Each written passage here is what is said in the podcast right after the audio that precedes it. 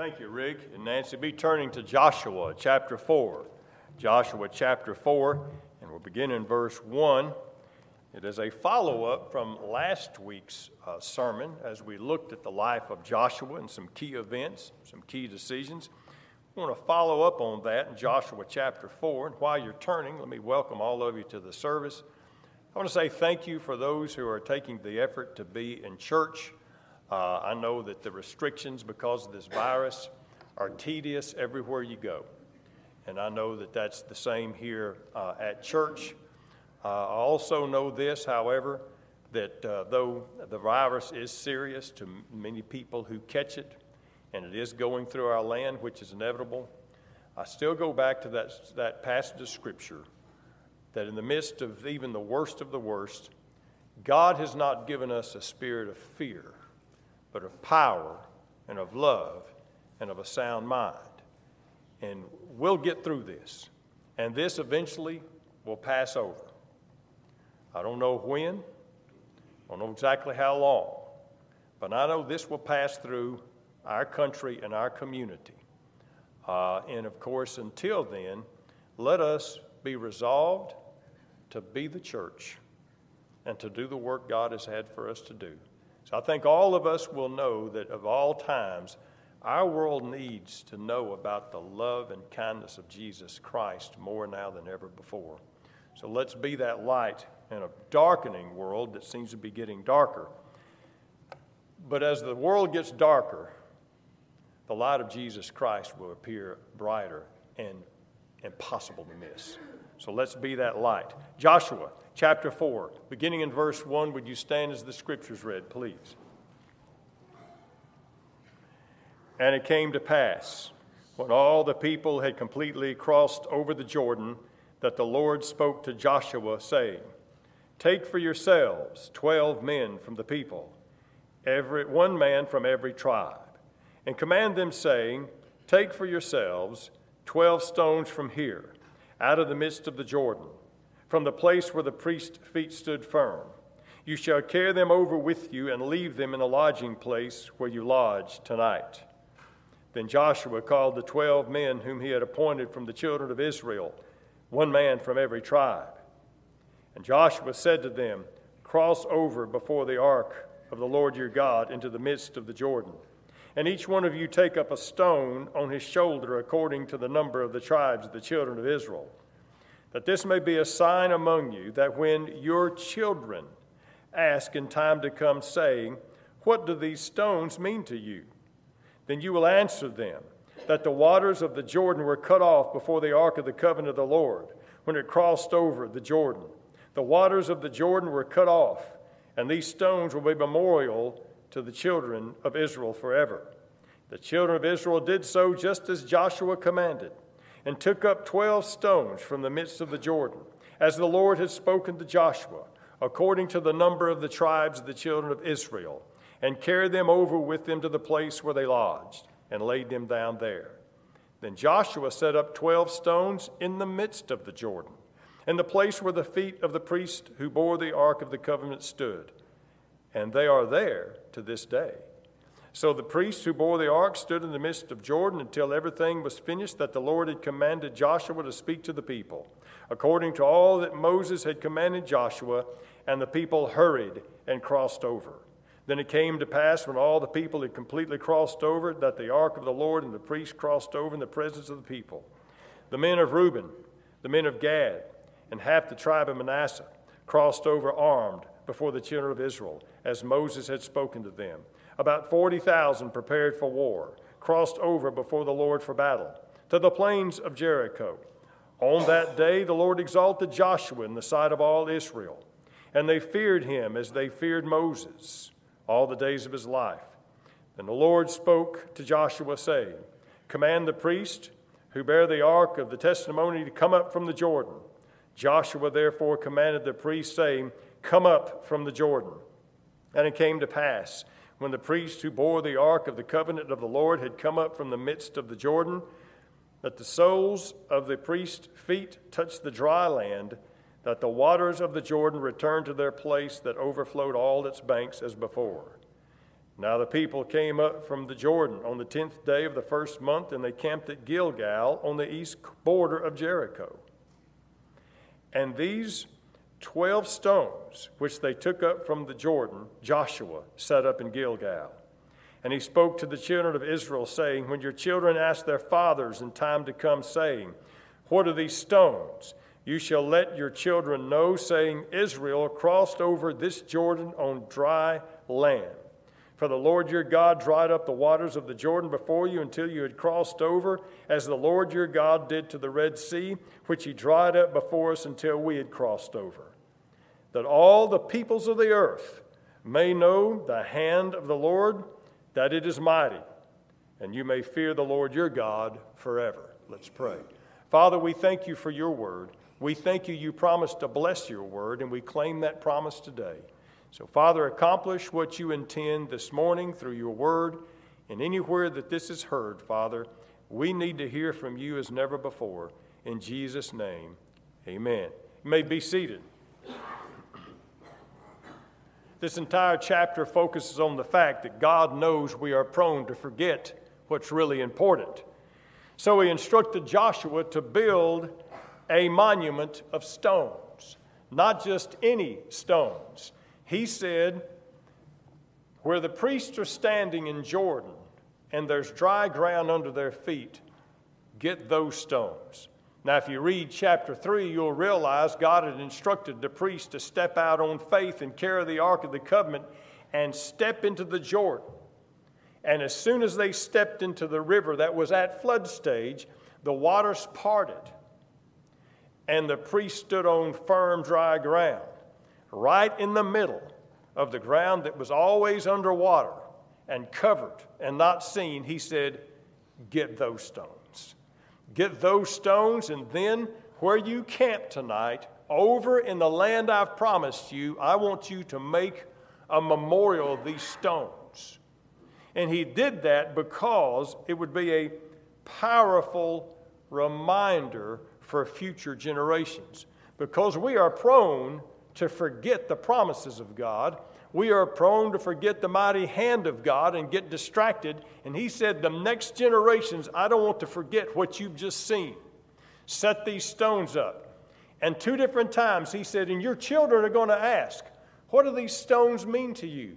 Daddy, what's this all about? And then you answer, Oh, those aren't just any rocks. Those are rocks that came from the bottom of that river. And let me tell you how they came from the bottom of the river. God parted the waters, and our entire nation crossed over on dry ground. And these rocks came from the very bottom of that river. And that's the reason they're piled here. We couldn't have gotten them any other way. They're not just any rocks, they came from the bottom of this river where we walked. Then they would remember that God's hand was mighty, God's promises are sure and God does what He says He's going to do. Three things we're reminded of in this entire chapter of these stones that were piled up. First of all, a reminder of the faithfulness of God to keep His word. Now, God was not just asking them to cross the Jordan just for a publicity stunt. This river was important because it was the boundary between the wilderness where they had wandered and the promised land that God had told them that their country would inhabit. This promise goes all the way back to Genesis chapter 12. It's 400 and something years earlier. God appears to Abraham and says, I will bring you into a country that you've never been before. And I will bring you into that country. I will bring your family into that country. And from you, a nation will be born that will inhabit this entire country. Abraham followed the Lord and lived there. Two generations later, however, famine came into the country. And Abraham's grandson, Jacob, was forced to carry his family over to Egypt. And you know the story about Joseph being sold into slavery, how God arranged all this. Now, may it look like God made a mistake. How, how, could, how could this happen that We were supposed to inhabit the country, and now we're out of the country and we're in Egypt. Looks like God's forgotten his promise. That didn't last long.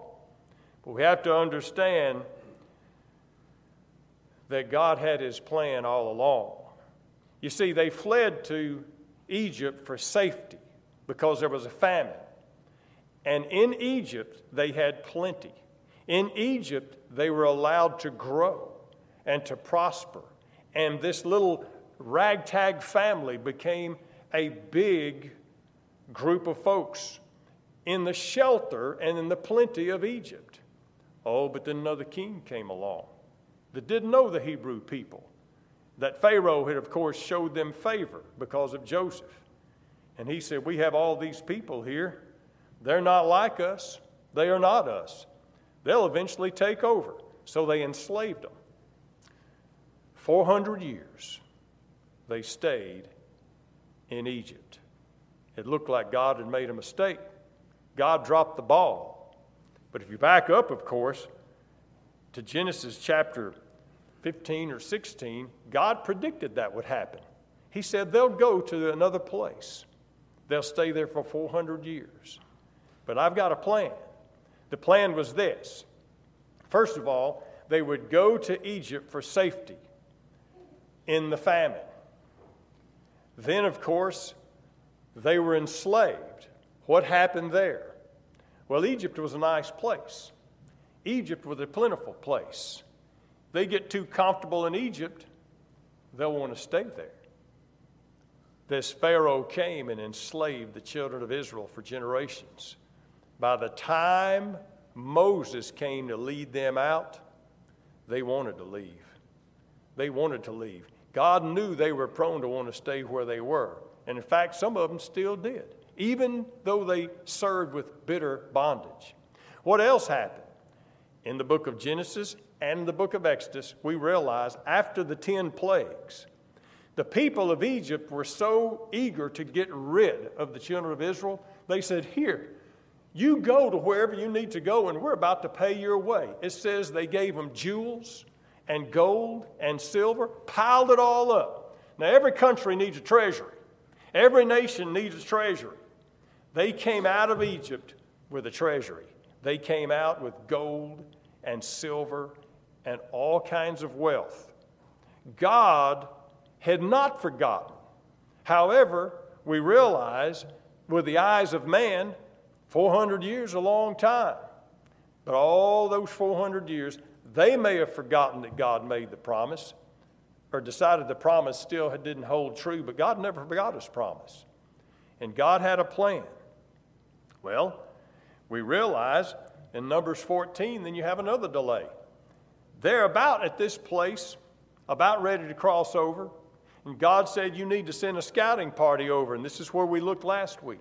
Send a scouting party over and see the best routes. You need to kind of see where things are. So we're not just traveling blind here. They sent the scouting party over and they came back and they said it's exactly like God said it was.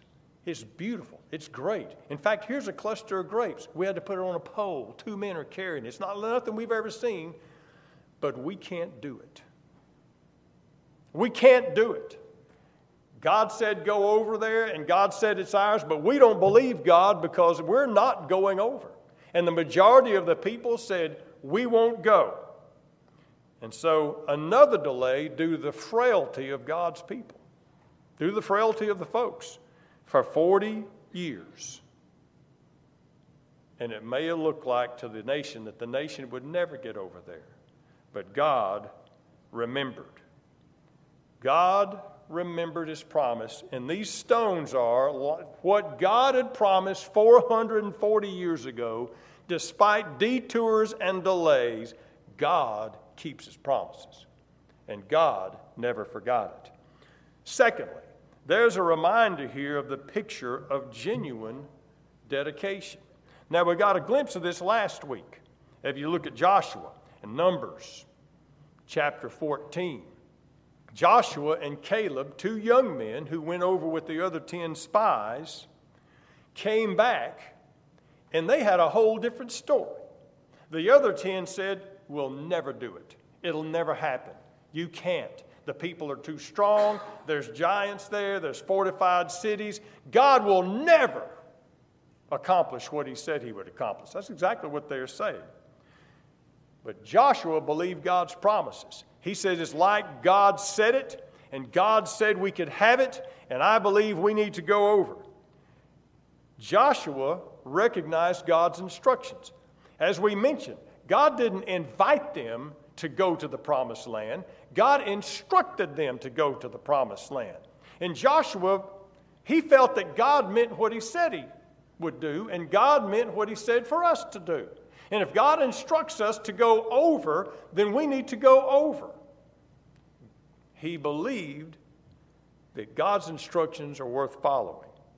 And then, thirdly, he realized what is right is right regardless of public opinion. Public opinion said, can't do it. Public opinion said, God won't let this happen. Public opinion said, we just need to stay right here. We need to do this even though God said to do something different. What's right is right regardless of public opinion.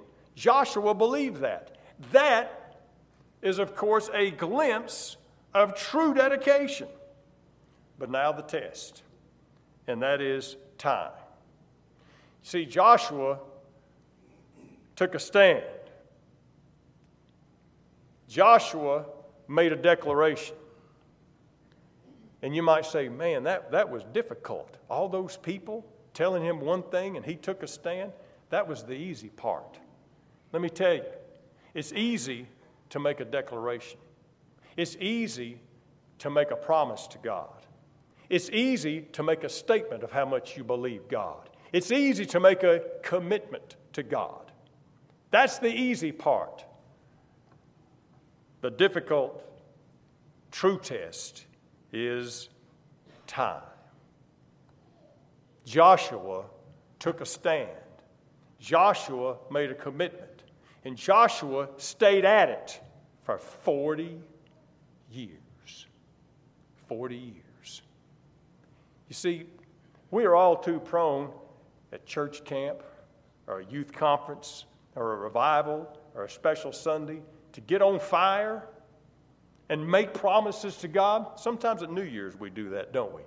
How long do they last? How long do we last? That's the true test. He lasted for 40 years. Now, there was a time in my life that 40 years, I couldn't fathom 40 years. I couldn't imagine how long 40 years is. But I've got a definite time frame of 40 years now. Let me tell you, tomorrow or Tuesday, 40 years ago, Mr. Alvin Waller, your granddaddy, l- drove up in my driveway over in the Rudd Crossing community in a U-Haul truck, moved us into that little white parsonage. And next Sunday, 40 years ago, on July 20th, Sharon and I was our first Sunday here as your pastor, 40 years. Now we've got it in perspective, don't we? 40 years. Now, a lot has changed in 40 years. You might say, yeah, a lot's changed in the facilities and so forth, but a lot has changed in us. Do you realize that the first girls we took to church camp, two of them are grandmothers now? Marla and Denise. You were my first girls, two of my first girls that we took. I think it was all three of Marla, Karen, and Denise. I, I think that was it. And I t- had three guys. We went to church camp the next year. And two, two of them are, are grandmothers. Rick, I'm, I'm with you now. I mean, you know, these are my, these are my youth group. a lot has changed. But let me tell you, in some ways, it doesn't seem like 40 years, does it? But in some ways, you look and we've been through ups and downs, personal challenges, personal valleys, losses, but opportunities and successes. For 40 years, Joshua stayed with it. And he endured. Number one, he endured disappointment. You ever really planned on the way things should turn out and didn't turn out that way? You're talking about a man that was disappointed. Imagine Joshua. He didn't just hear the promises of God for the promised land, he walked over it. He walked over it. He saw it. We're that close, he said. All we have to do is go over. By this time next week, we could be in there. And got turned around. Can you imagine the disappointment when all of a sudden he's outvoted and they're not going? And then God says, for 40 years, this generation will stay in the wilderness and they won't go over. But Joshua and Caleb will, but it'll be 40 years later. Can you imagine that? Can you imagine the disappointment? We're disappointed a lot in the way things turn out. Sometimes those disappointments make us bitter. Sometimes they make us mad. And sometimes we quit because life has disappointed us. He endured the mistakes of others. Now, why were they delayed? They were, he, they were delayed because the others just wouldn't obey God. Can you imagine that? It's one thing when, when things are disappointed just because that's the way it worked out. But when you can point at a group of folks and say, that's why we're not going over. But he endured. And you know what he did? He stayed with that same group of people and served as Moses' assistant to lead them. He endured even though other people let him down. You ever been let down by other folks? Sure, we have. Sometimes folks let us down. Sometimes folks disappoint us. Sometimes folks hurt us. And sometimes we quit because of that. Joshua endured even with the disappointments of others. You could point at that pile of rocks and say, We had a man to endure all that time. And he endured hardship, he endured big challenges. He and Moses and Caleb, they had some big challenges. Sometimes we rise to the big challenges. You know what derails us? The everyday, tedious work of serving God. We get bored. We get bored with what it takes to serve God day after day. And you know what happens a lot of times? We quit. Now, it's never a deliberate decision, it's never a declaration. Well, I just don't believe God and I just won't serve Him anymore. No, it's never that. We quit little pieces at a time and drift away, and then all of a sudden we're way out of the service of God. Way out. Because we just got bored. You see, the true test of his dedication and the true test of our dedication will be time. We can say a lot of things and we can talk a good talk. And we can get so on fire, and we don't know why everybody's not on fire with us. But what happens four months later? What happens a year later? What happens three years later? What happens 40 years later? And Here was a man who stood the true test. Now, the Apostle Paul knew it was going to be this way. And he told Timothy in the book of 2 Timothy, chapter 4, verse 5, endure afflictions and do the work of an evangelist. Well, the afflictions came first. Why? Because he knew afflictions would come to us all. You need to endure. What does that mean? We need to stay with it over time. In Galatians chapter 6, verse 9, let us not be weary while doing good. Let us not be weary while doing good. We shall reap if we do not lose heart. In due season, in due season, we'll reap. How's this done? How do we stand the test of time? Two key passages one from the Old Testament, one from the New Testament. In Isaiah chapter 40, very familiar passage of Scripture, we read that last week. I want to read over it and emphasize something. We take a lot of comfort from this passage of Scripture.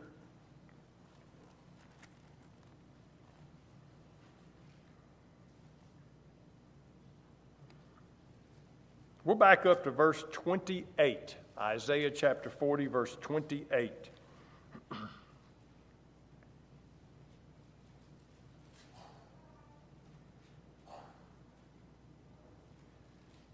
Have you not known?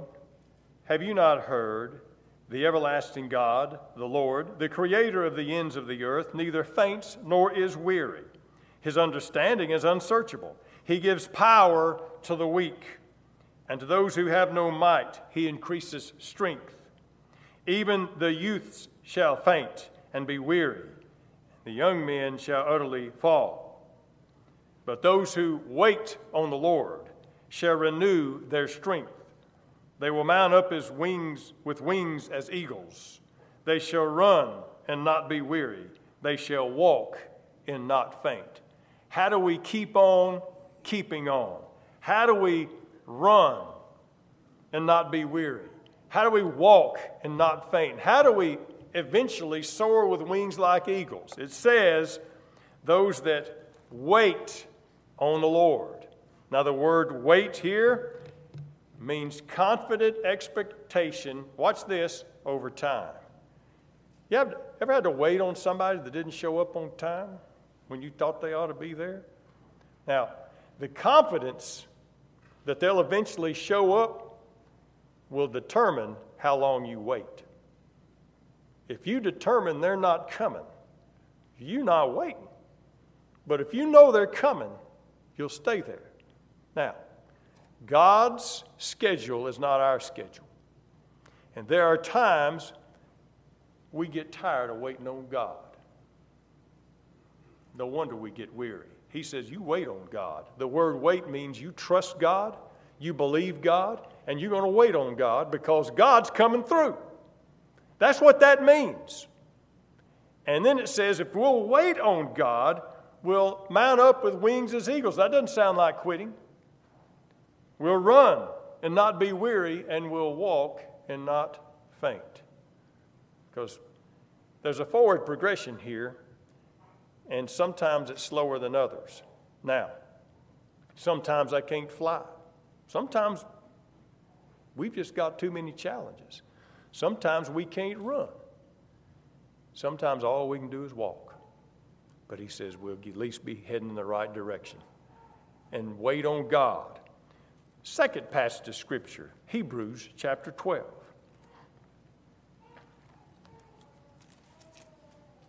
Hebrews chapter 12.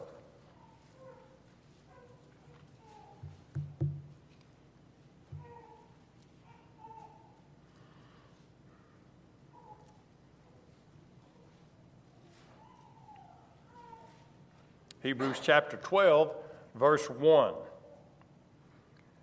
Therefore, we also, since we are surrounded by so great a cloud of witnesses, let us lay aside every weight and the sin which so easily ensnares us. Let us run with endurance the race that is set before us, looking unto Jesus, the author and finisher of our faith, who for the joy that was set before him endured the cross, despising the shame, and sat down on the right hand of the throne of God.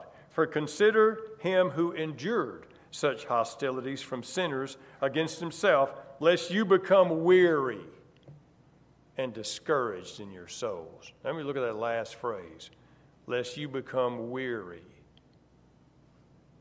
and discouraged in your souls. Is that phrase familiar? For most of us, it is. Let's be honest. You ever become weary and discouraged? How do we keep that from happening? He says this looking unto Jesus. And then he said, You consider him who endured, looking unto Jesus. Now, circumstances will frustrate us, people will disappoint us. But I'm going to tell you what frustrates us and disappoints us more than circumstances and people. We do.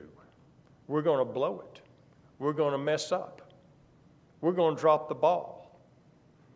And if we're looking at ourselves for our strength, if we're looking to others for our strength, if we're looking for circumstances for our encouragement, we're going to blow it.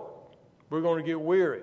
But he says, You look at Jesus Christ, looking unto Jesus. Now, Jesus said it this way. Book of Matthew, chapter 26, verse 41. You know how it is. It's in the Garden of Gethsemane. And he woke the disciples up and said, You better watch and pray your spirit is willing, but your flesh is weak. And we have to look to Jesus because our flesh is weak. Despite our best intentions, beside, despite our declarations that we made a long time ago at church camp, at a revival, or at a youth conference somewhere, our flesh is weak and we are prone to quit. But Jesus said, You pray, your flesh is weak. So, what do we do when we pray? We look to Jesus, don't we? It's exactly what we do. We consider Jesus. That's where we gain our strength. So, we have a reminder of the genuine dedication of Joshua. Before that, we had a reminder of the faithfulness of God to keep His word. But then here's the third thing. In this passage of Scripture, you look close, you see a reminder of God's ultimate plan. Now, what was God's plan here? Well, God's plan was to get them across the river safely. Well, there was a bigger plan than that. What was God's plan here? Well, God's plan was to give them the promised land so they would inhabit that land as a nation. That was the ultimate plan. No, it wasn't. There's a bigger plan here. You might say, well, what could be bigger than that? Well, look at the last verse that we read in the book of Joshua, verse 24. That all the peoples of the earth may know the hand of the Lord, that it is mighty. You see, the ultimate plan, God's bigger plan of all this, was to reach the world of the message of His mighty hand. That was His plan. And when He inhabited that land, populated that land with his people, and they grew to a nation, he had a bigger plan. And that was the plan from the very start. When he told Abraham 440 something years beforehand that I'm going to bring you into a land, he said this in Genesis chapter 12, verse 3 that all the families of the earth may be blessed. Not just the families where you live, the whole world would be blessed. Now he reiterates that promise and he says, The entire people of the earth will know that the Lord's hand is mighty. How mighty? How mighty is God? How strong is God? How unthinkably powerful is God? Well, Jesus said it this way John chapter 15, verse 13 Greater love has no man than this, than a man lay down his life for his friends. You can't find a greater love than that. God one ups it. God loves us when we weren't his friends. In Romans chapter 5, verse 6, while we were yet sinners, Christ died for the ungodly. Scarcely for a good man one would die. Or for a righteous man, one would even dare to die. But listen to this God showed his love toward us, and that while we were yet sinners, Christ died for us. That's the mighty hand of God. That's the unthinkable power of God. That God loved us while we were enemies. Jesus said, Greater love has no man than this. It's the greatest love you'd ever see that a man lay down his life for his friend, and then he lays down his life for his enemies. That's the mighty hand of God. And God says, You put those stones there. And there's some things they'll remind you of, but don't you forget, those stones are to remind your children that eventually all of the world will see that God's hand is mighty. And how many times in the scriptures does it mention the Old Testament? His hand is mighty to save. And he saves us through his mighty hand. That's the ultimate goal. That is the mission of the church. And that is the ultimate desire of God for you if you don't know this. We prepare for an invitational hymn. God loved us while we were sinners. That we is all inclusive, all of us. But God's love is greater. God's love is greater than, than all of humanity's downfall. God loves us, and God sent His Son to die for us so that you can face eternity with confidence. That's the mighty hand of God. Now, let's see where this message hits us. Have we forgotten the promises of God? Are we worrying? Are we living in fear? We're living in anxiety? Have we dropped the ball somewhere in the past? We made some commitments, we, we made some good talk, and we meant them, but we've gone off track. Maybe we need to talk to God about that. Maybe, just maybe, you've never accepted Christ. God's hand is mighty to save you. Whatever need you have, let's make it right as we stand and sing.